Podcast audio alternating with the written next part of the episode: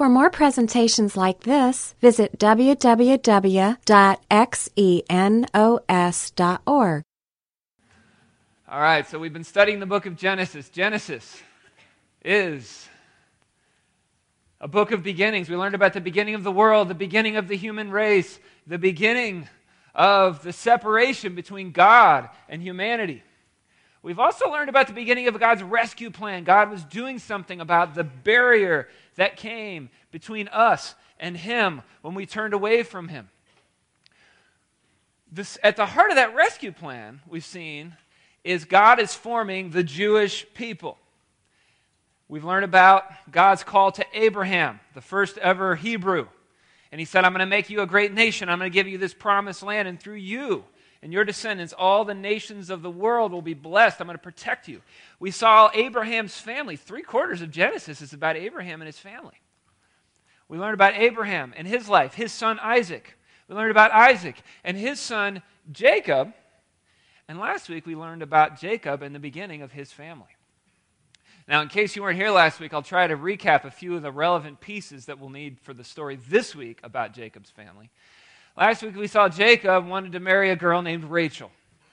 And he went into his wedding night, and when he woke up, unfortunately, his father in law had pulled a sister swap on him. and he was staring across the bed at Rachel's older sister, Leah.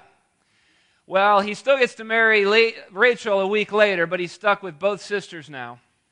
And as part of this deal, he ends up having to marry Rachel's maid and Leah's maid. So he ends up, he wanted one wife, he ends up with four.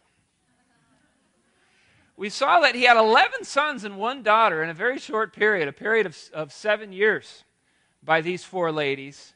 And um, the 11th son was Rachel's son. And Jacob loved Rachel the most. He loved Joseph the most, her son and he doesn't even try to hide his favoritism. He heavily favors Rachel and Joseph, and he basically ignores the other 11 sons, the other 11 kids. There's 10 other sons and a daughter. And Jacob had no idea how much damage this favoritism was going to cause in his family for the rest of his life. His favoritism was a huge mistake, and we see that playing out in the chapters that pick up where we left off last week. Remember, last week, Jacob had fled from the land where he picked up his wives back to the promised land, back to the land of Canaan. And when they get there, they settle down in Genesis 34. I'll just try to recap quickly a couple of these chapters we're going to move through. Joseph, Jacob's ignored children start hanging out with the Canaanites, these local pagan non believers, which they really weren't supposed to be doing. His daughter Dinah is raped by a local Canaanite prince, a guy named Shechem. Jacob does nothing about this. He just completely ignores it. Meanwhile, his other ignored sons are really angry that their sister got raped and their dad's not doing anything about it. Well, this, this prince, Shechem, he wants to marry Dinah. And so he makes a proposal to Jacob, and Jacob says nothing. The brothers, on the other hand, they're like, yeah, We'll cut you a deal, no pun intended. they say, Look, we're Israelites. God says we have to be circumcised.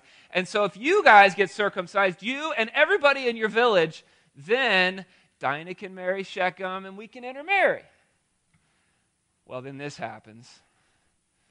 Every male in their town was circumcised. But three days later, when the wounds were still sore, you know how that is. Two of Jacob's sons, Simeon and Levi, the second and third oldest, who were Dinah's full brothers, took their swords and entered the town without opposition. Then they slaughtered every male there. Meanwhile, the rest of Jacob's sons show up. They find everybody dead and they plunder the town because their sister had been defiled there.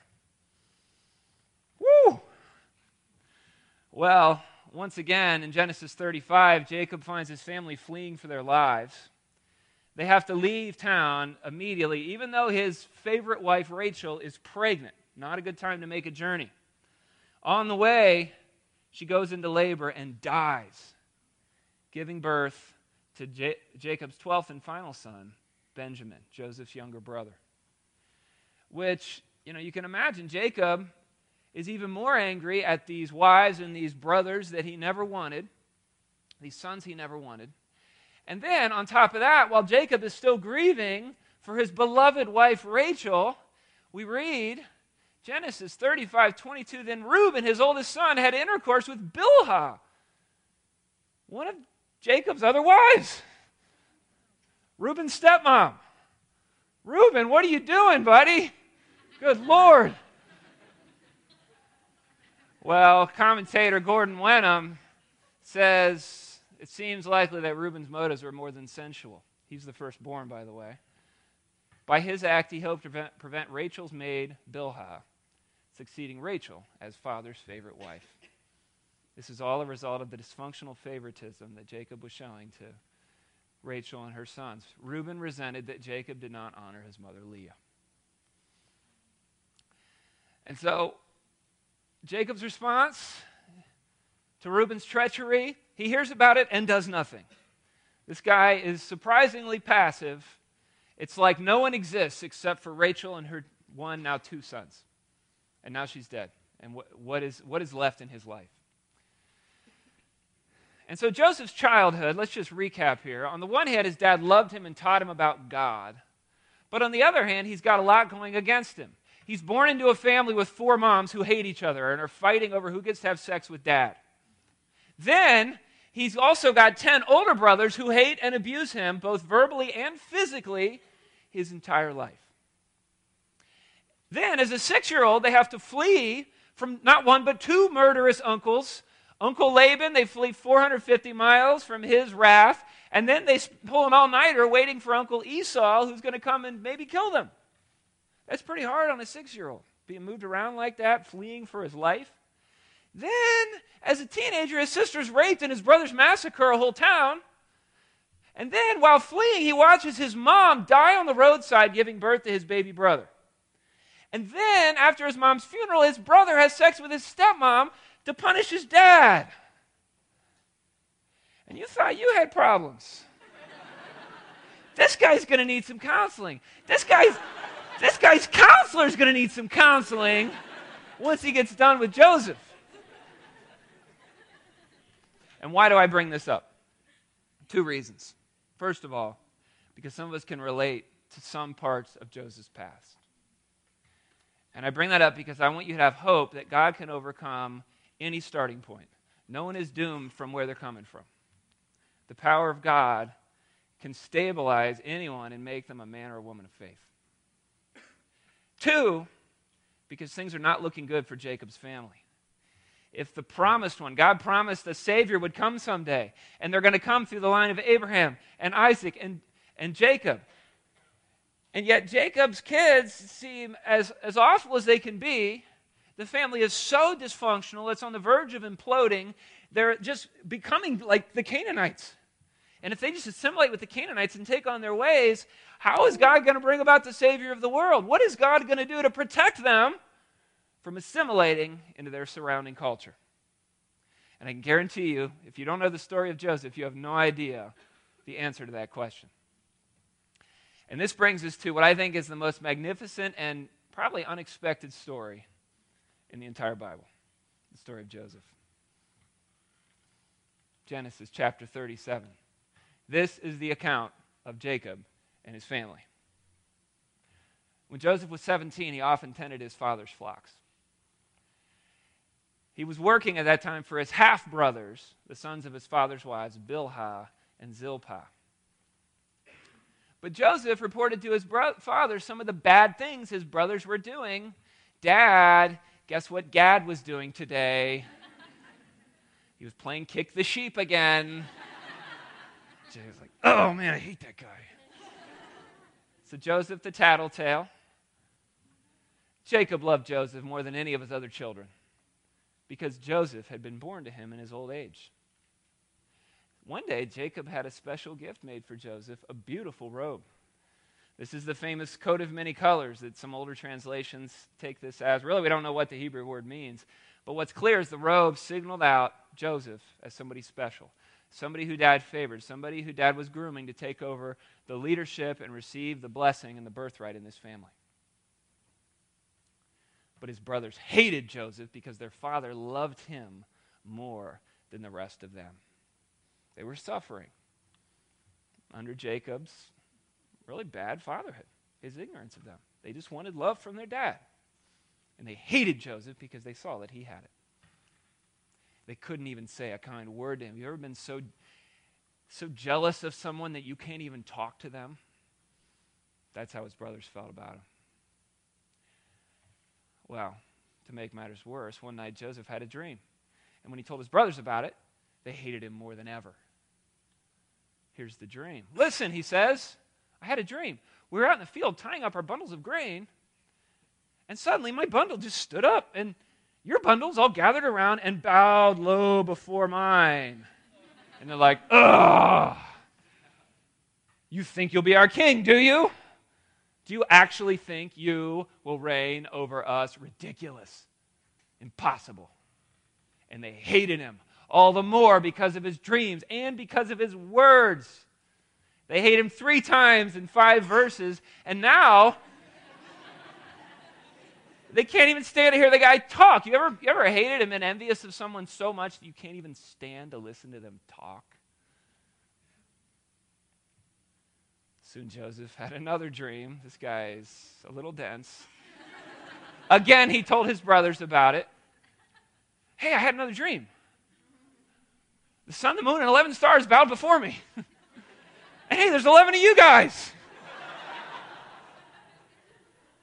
Well, this time he told his father as well, and his father scolded him. He said, Look, what kind of dream is that? Will your mother and I and your brothers actually come and bow to the ground before you? Come on. But while his brothers were jealous of Joseph, his father wondered what the dreams meant. Two responses here. Jacob, on the other hand, you know, he didn't like the dream any more than the brothers did. But he wondered, what is God doing here? He wondered. Jacob had had some dreams of his own, we saw last time. He wondered, is God doing something here? On the other hand, the brothers just burned with hatred and envy, jealousy toward Joseph. And I want to talk just a little bit about envy before we go on here. Envy, what does it mean? The dictionary says this painful or resentful awareness of an advantage enjoyed by another, joined with a desire to possess that same advantage. Yeah, it's not just noticing their advantage. We, if, if that was the case, we could just notice the advantage and be just so happy for you. Whoa, you had that great dream, Joseph. Wow, you've really had a lot of advantages.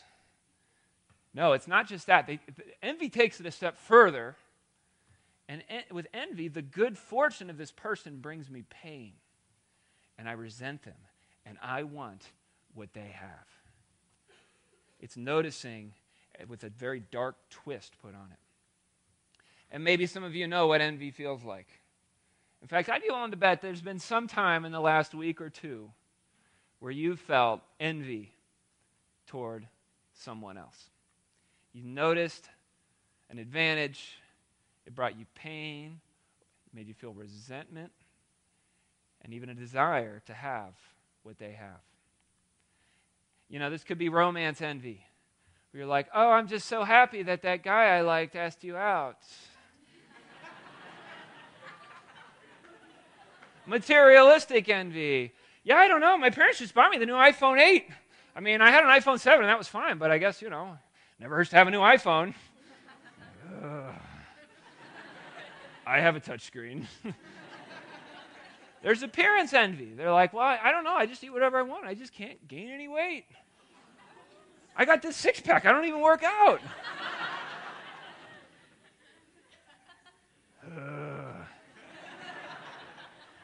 There's career envy. Oh, you got that internship. I'm so happy for you. Oh, you got a job with benefits. And you make more than I do, even though I have a college degree and you don't. There's ability envy. The person's just so smart. They don't study for anything and they ace all their tests. They can do everything better than you. There's even ministry envy. Christians, I've heard of this a long time ago. One, this one person, this Christians, they get envious of the results that other people get serving God. Can you believe that? There are people like this out there. And it burns, and you just, it, it, it interferes. It wrecks, it's a wrecker of relationships. It's a destroyer of your own emotional life.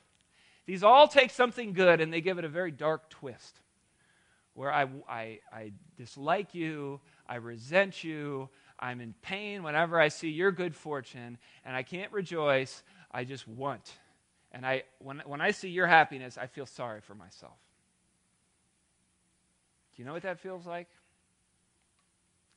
Here's the thing that the brothers don't realize their problem isn't really with Joseph. Joseph wasn't the one that made himself born to that favorite wife. Joseph wasn't the one that was picked by God for a very important role in God's plan.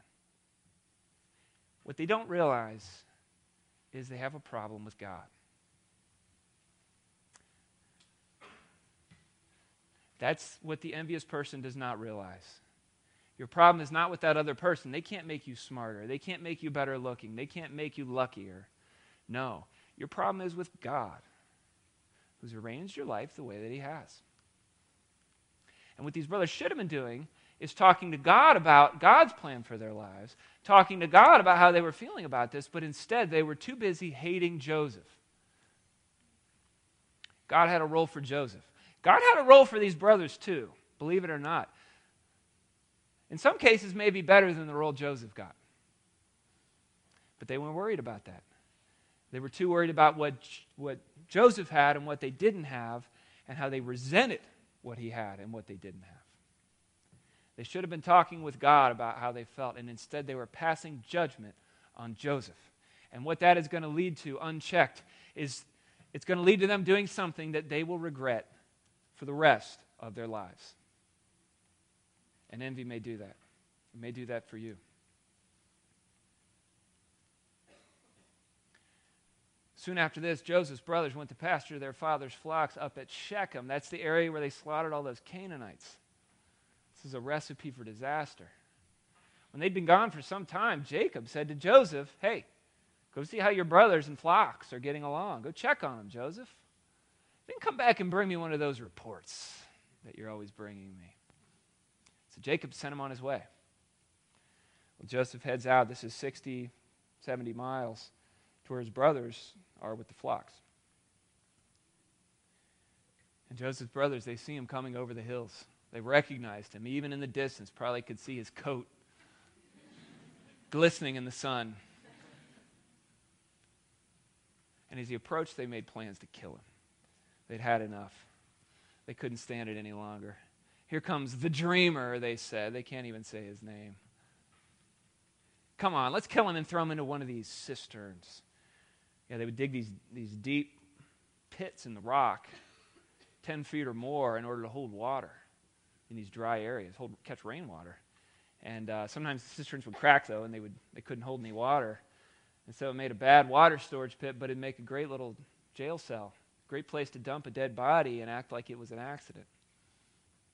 We'll tell our father, a wild animal has eaten him. Yeah. And we'll see what becomes of his dreams. Surely this will put a stop to his dreams. But when Reuben heard of their scheme, he came to Joseph's rescue and he said, No, let's not kill him, guys.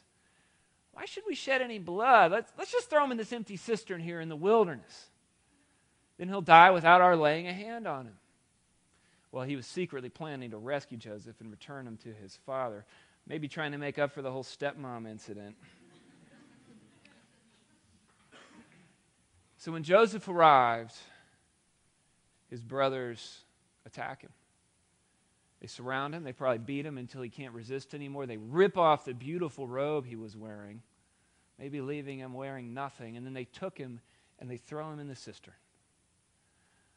Final act after 17 years of envy. They just couldn't take it anymore. And this just made sense to these guys.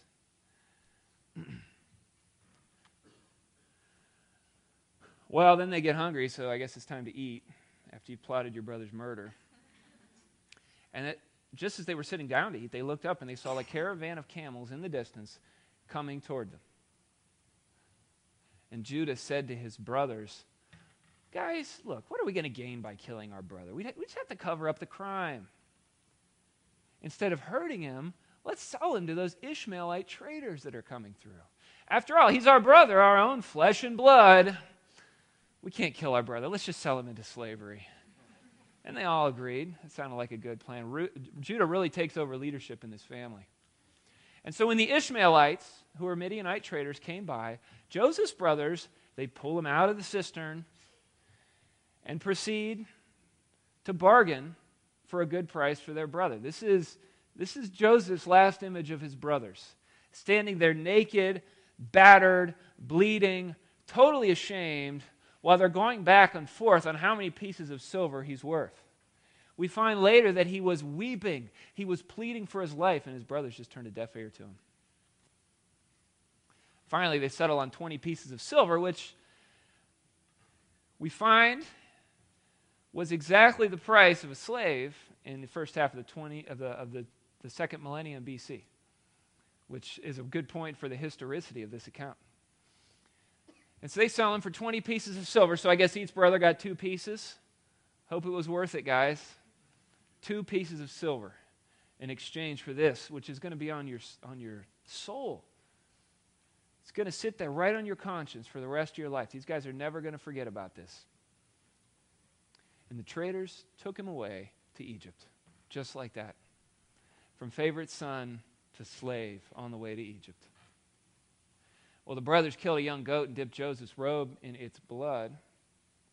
And then they sent the beautiful robe to their father with this message Look what we found. Doesn't this robe belong to your son? Their father recognized it immediately. Notice they phrased it so they weren't technically lying. Yes, he says, this is my son's robe. And Jacob's just heartbroken. A wild animal must have eaten him. Joseph has clearly been torn to pieces. And then Jacob tore his clothes and he dressed himself in burlap. And he mourned deeply for his son for a long, long time.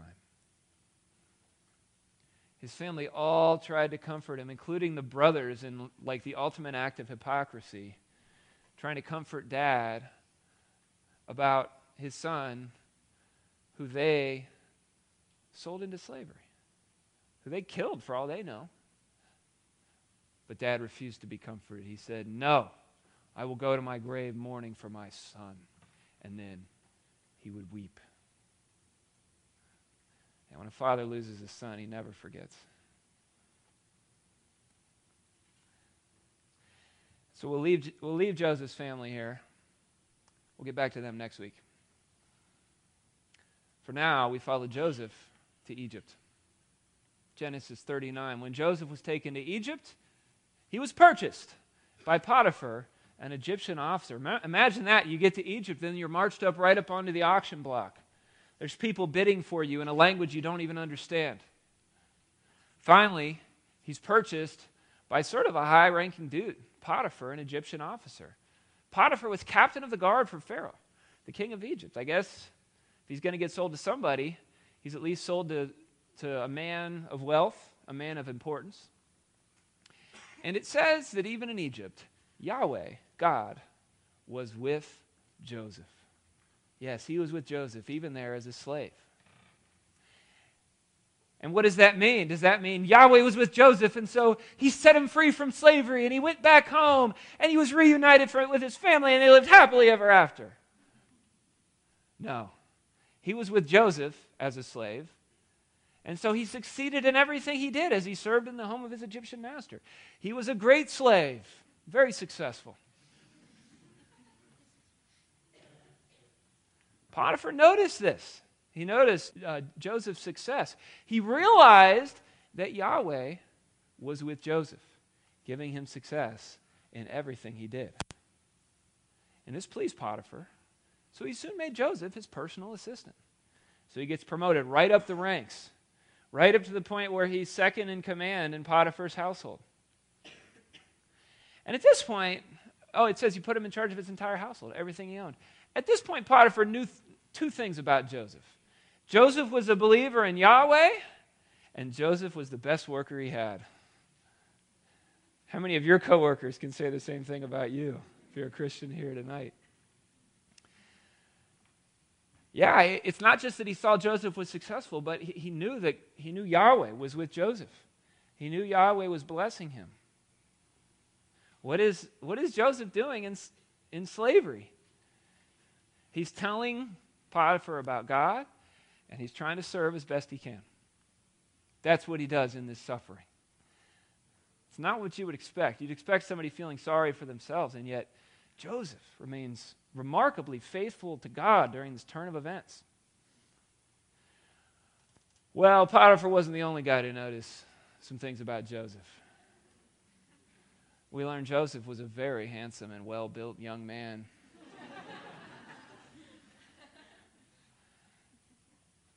And Potiphar's wife soon began to look at him lustfully.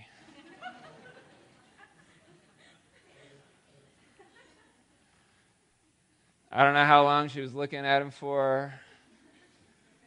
Maybe a year. She doesn't seem like the kind that would wait around that long. If you give her a year on this, he's only 18 when the next events happen.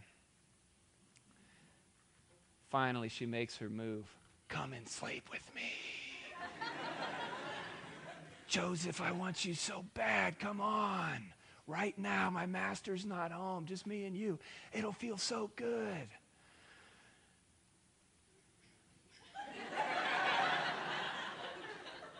All right, jo- jo- Joseph's an 18 year old male.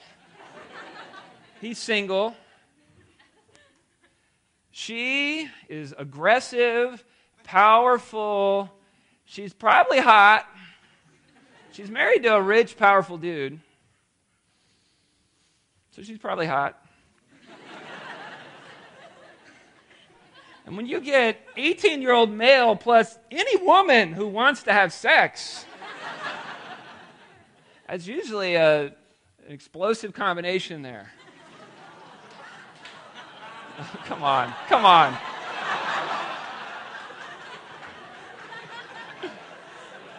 Okay, that pun was not intended.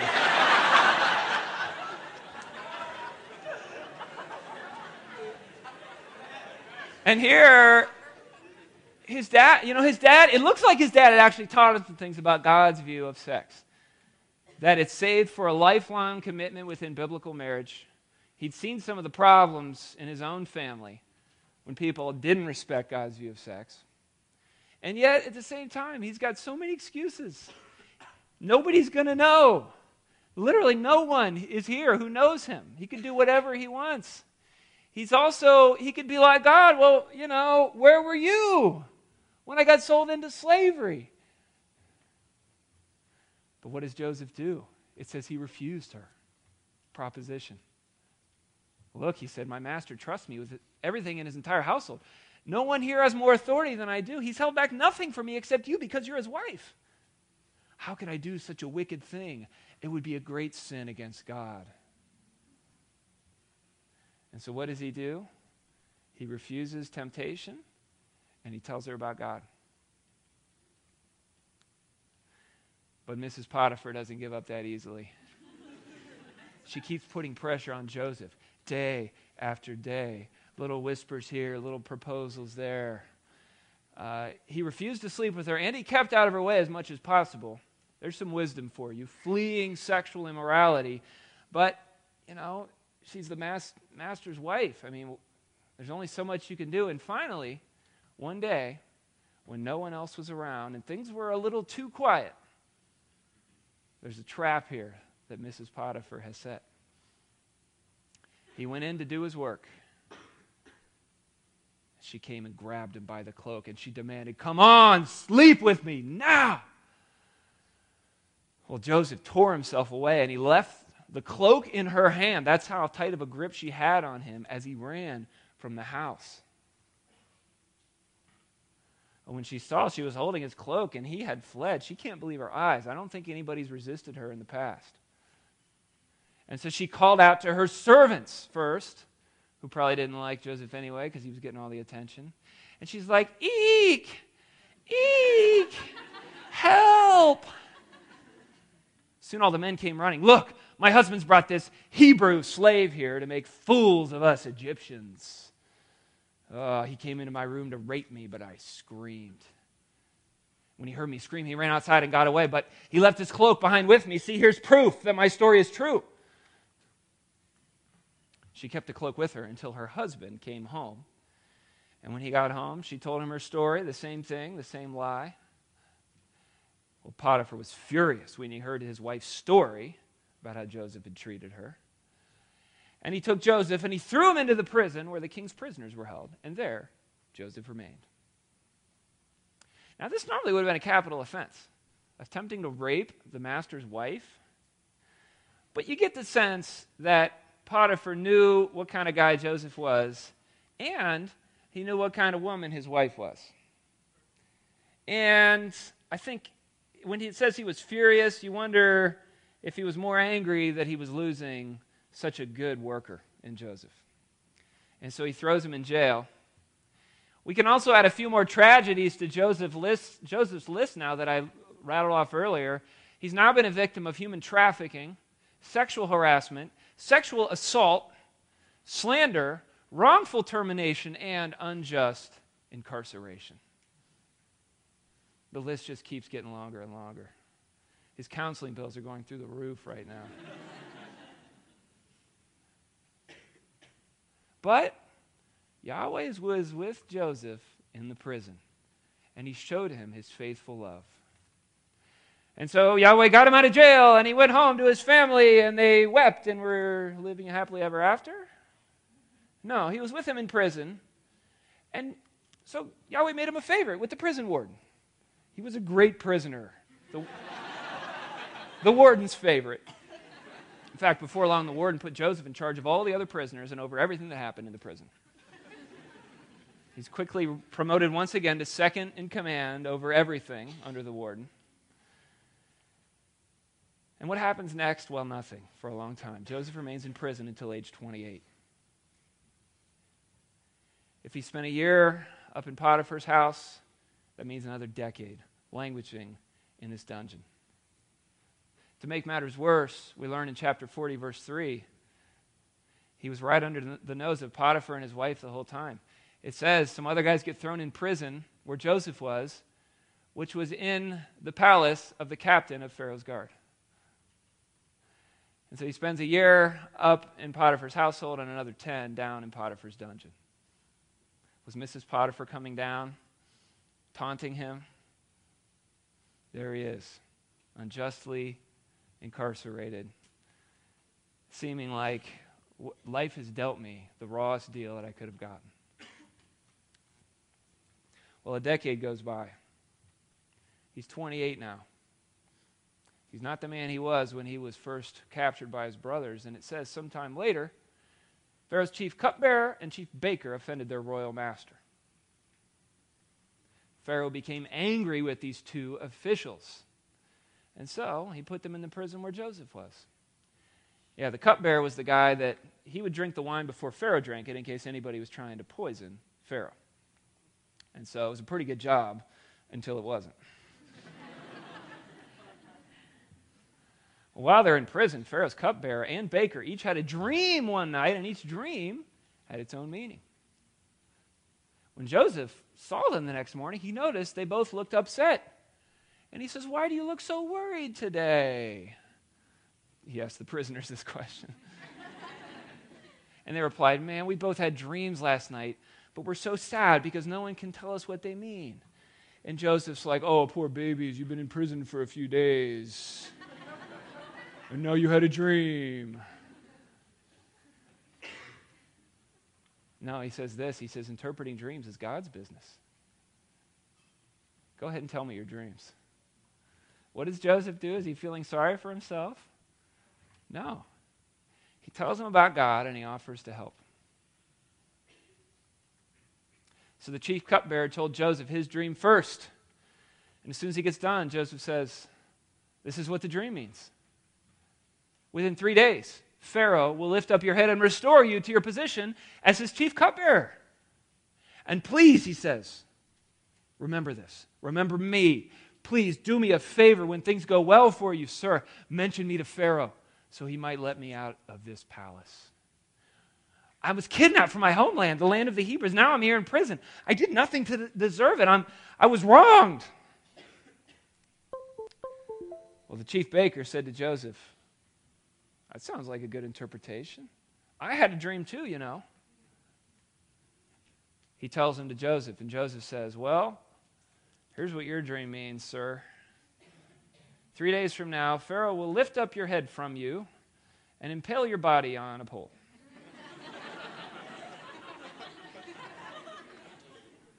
then birds will come and peck away at your flesh. so it's not like Joseph's just telling everybody what they want to hear so he can get out of jail.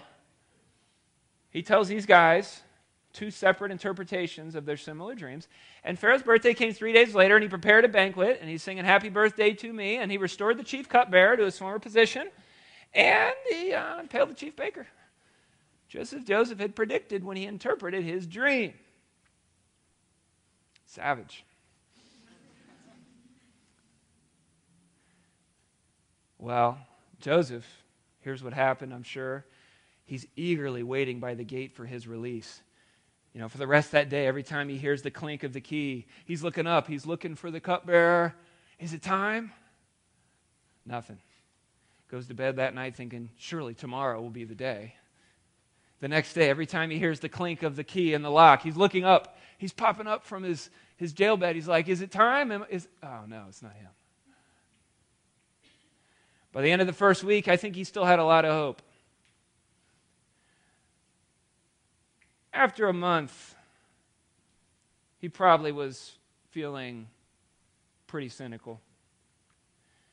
I don't know at what point he realized the sad reality that Pharaoh's chief cupbearer forgot all about Joseph, never giving him another thought.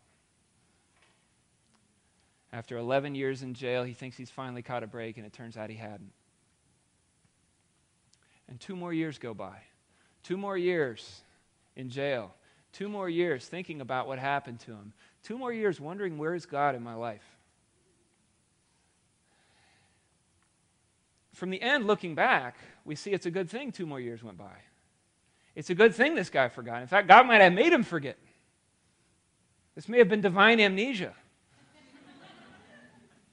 because if he remembers Joseph as soon as he gets up there, Pharaoh's probably not going to care about this dream interpreter. And the best that's going to happen to him is he might get out of prison. But by waiting another two years, God arranges circumstances so that in the fullness of time, Joseph's dream comes to Pharaoh's attention. And sometimes when we're waiting and we're suffering, it's not just what God's doing in our lives. God might be arranging some other things. You're not the only one in God's plan. And he's working things to line things up just right for the way he wants them. In one day, everything will change in Joseph's life. There's a morning where he will wake up, second in command of the prison. And when he goes to bed that night, he will be second in command of a much larger jurisdiction. Genesis 41. Two full years later, Pharaoh had a dream that he was standing on the bank of the Nile River. And in his dream, he saw seven fat, healthy cows come up out of the river. And here's what happens in this dream. On the one hand, you've got these seven fat cows. They're like, moo. And they just are luxurious. But then he's watching, and then seven more cows come up. But this, these are not looking too good. These are scrawny, ugly cows. And then he watches in horror as the scrawny cows eat the fat cows. It's like cow cannibalism. But they don't get any fatter when they eat the fat cow. I don't know how it works. It's like a clown cow. And then Pharaoh wakes up and he's like, Oh, it was just a dream, Pharaoh. Just a dream. Falls back asleep. He gets another dream. He sees seven glorious fat heads of grain. He sees these wheat stalks. They come up and they are luxuriant. And then he sees seven gross, scrawny stalks of wheat. And they spring up, and somehow the seven scrawny ones eat the seven fat ones. And Pharaoh wakes up and he's like, oh, and he's really disturbed the next morning. And so he calls for all the magicians and wise men of Egypt, and he says, Here's my dream. And not one of them can tell him what they meant. And finally, the king's chief cupbearer is sitting there, and he's thinking, Oh man, now I remember. You know, today I've been reminded of my failure, he told Pharaoh. Pharaoh's like, What?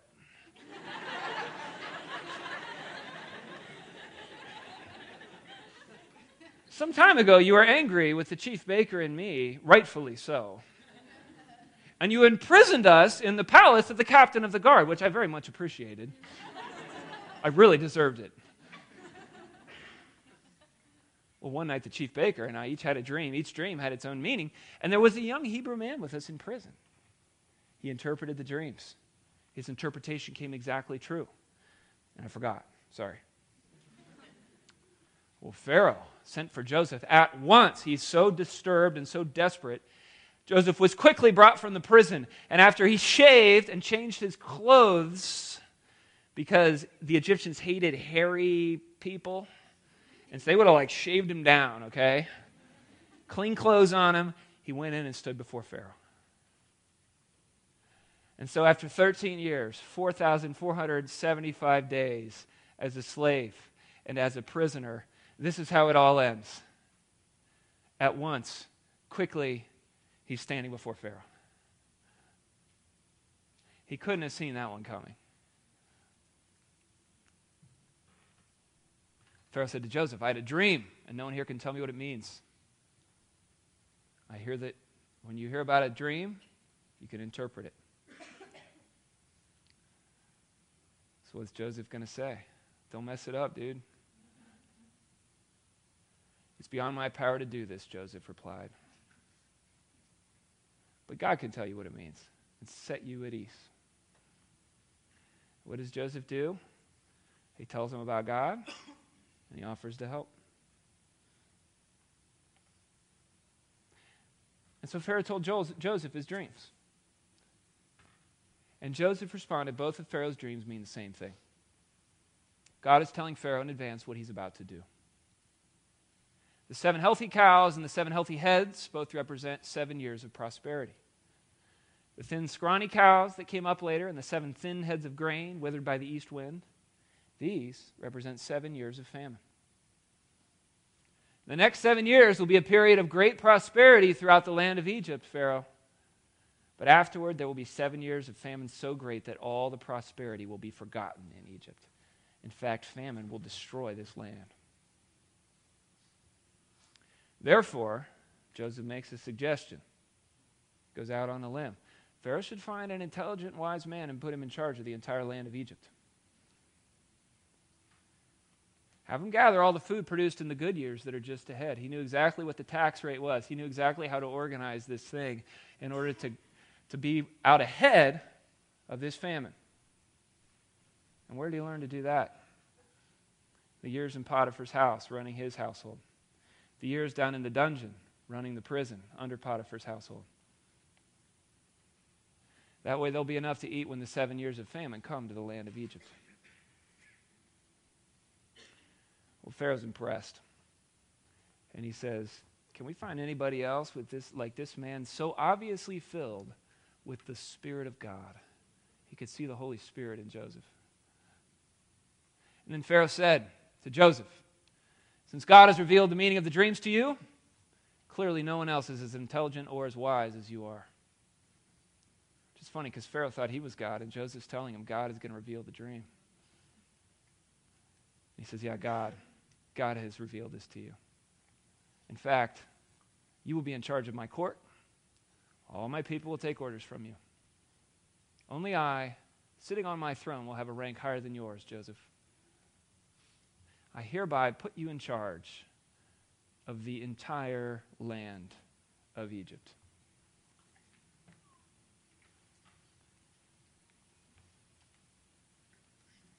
And he was 30 years old when he began serving in the court of Pharaoh, the king of Egypt. His career just started looking a lot better. His life just started looking a lot better. But from God's perspective, it didn't look any better. God saw all of this in advance. God knew what he was doing in Joseph's life. And I'd like to leave Joseph here on the, th- on the throne of Egypt. And that's where we'll pick up the story next week. But right now, I just want to draw a couple of lessons from the life of Joseph. You know, this looks like a story about envy and a story about responding to suffering. But really, the two lessons are one and the same. When Joseph's brothers suffered, they viewed it only from their perspective. And it led to envy and all sorts of other evil. They were in pain. They took things into their own hands. They never even wondered about God's plan for their lives. They were too busy being angry about Joseph's life and how Joseph's life looked like it was turning out. And they hated him and they resented him for it. And they tried to kill him. They tried to do away with Joseph, but they failed. Not because Joseph ended up on the throne of Egypt, they failed either way. They stained their hands with his blood. And that guilt and their bitterness toward him would remain on their conscience for the rest of their lives. They were throwing themselves into their own prison of bitterness and envy when they did what they did to Joseph. I mean, what if God had told them the future? God had plans for their lives as well. What if He said, Levi, there's going to be a tribe that'll come from you. All the priests are going to come from your line. And Judah, you who came up with the plan to sell him, you are going to lead this family. The mantle of leadership will pass to you. The kings will come from your line. And one day, the Savior will come from your seed. A Savior who will die on the cross for the sins that you're committing against your brother right now, as well as many others. What if he told him that? Would they have stopped? They couldn't have known God's plan for their life. They couldn't have known that God's plan for Joseph's life is going to be the thing that rescues them from starvation. No, God doesn't work that way. God doesn't tell you it all in advance. God says, Will you trust me right now, where you're at? Joseph's brothers were trying to get from their family what they could only get from God. They were trying to get from their family what they could only get from God security, stability, significance, safety, approval. Wonder if some of us have the same problem. Trying to get from our family what we can only get from God. And God's offer to you is a lot better than He offered to them. He says, You can come into His family. You could be adopted as His son or daughter. You can have a relationship with Him where you can call Him daddy. Where He can take all things in your life and work them for good. We can guarantee you eternity with Him. On the other hand, Joseph looked at his suffering from God's perspective. He knew God was always there, whether he was in Canaan or whether he was in Egypt. And he didn't behave any differently no matter where he was. He knew God's way was the right way, whether he was the favorite son, a slave, a prisoner, or second in command of Egypt, standing before Pharaoh himself, the most powerful man in the world. Joseph told people about God and offered to serve them, no matter where he was in his life. And as a result, God did a mighty work in Joseph's life through his suffering. Joseph's brothers probably suffered more than him in this story. As we'll see next week, the havoc this wreaked in their own lives. And third and finally, I'm going to make this assertion. As much as he's got going for him, he's not there yet. He's in the stage where he's trying to forget about what happened to him. And how do we know? A little preview for next week. He becomes second in command of Egypt. At what point does he go back and visit his family?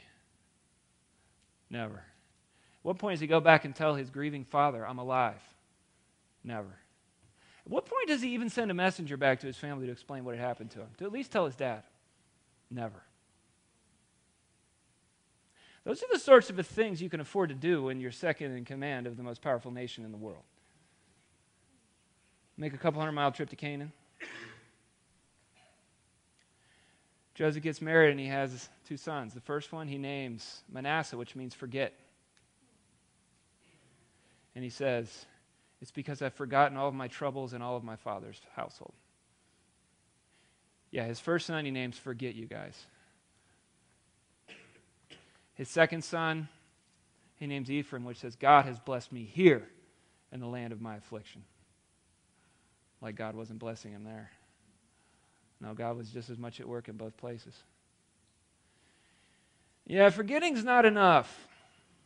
You're going to need to forgive. And that's what we're going to see next week Joseph and his brothers. The road to forgiveness. This study was recorded at Xenos Christian Fellowship and is copyrighted. You may freely copy and distribute it as long as you keep it intact and do not sell it.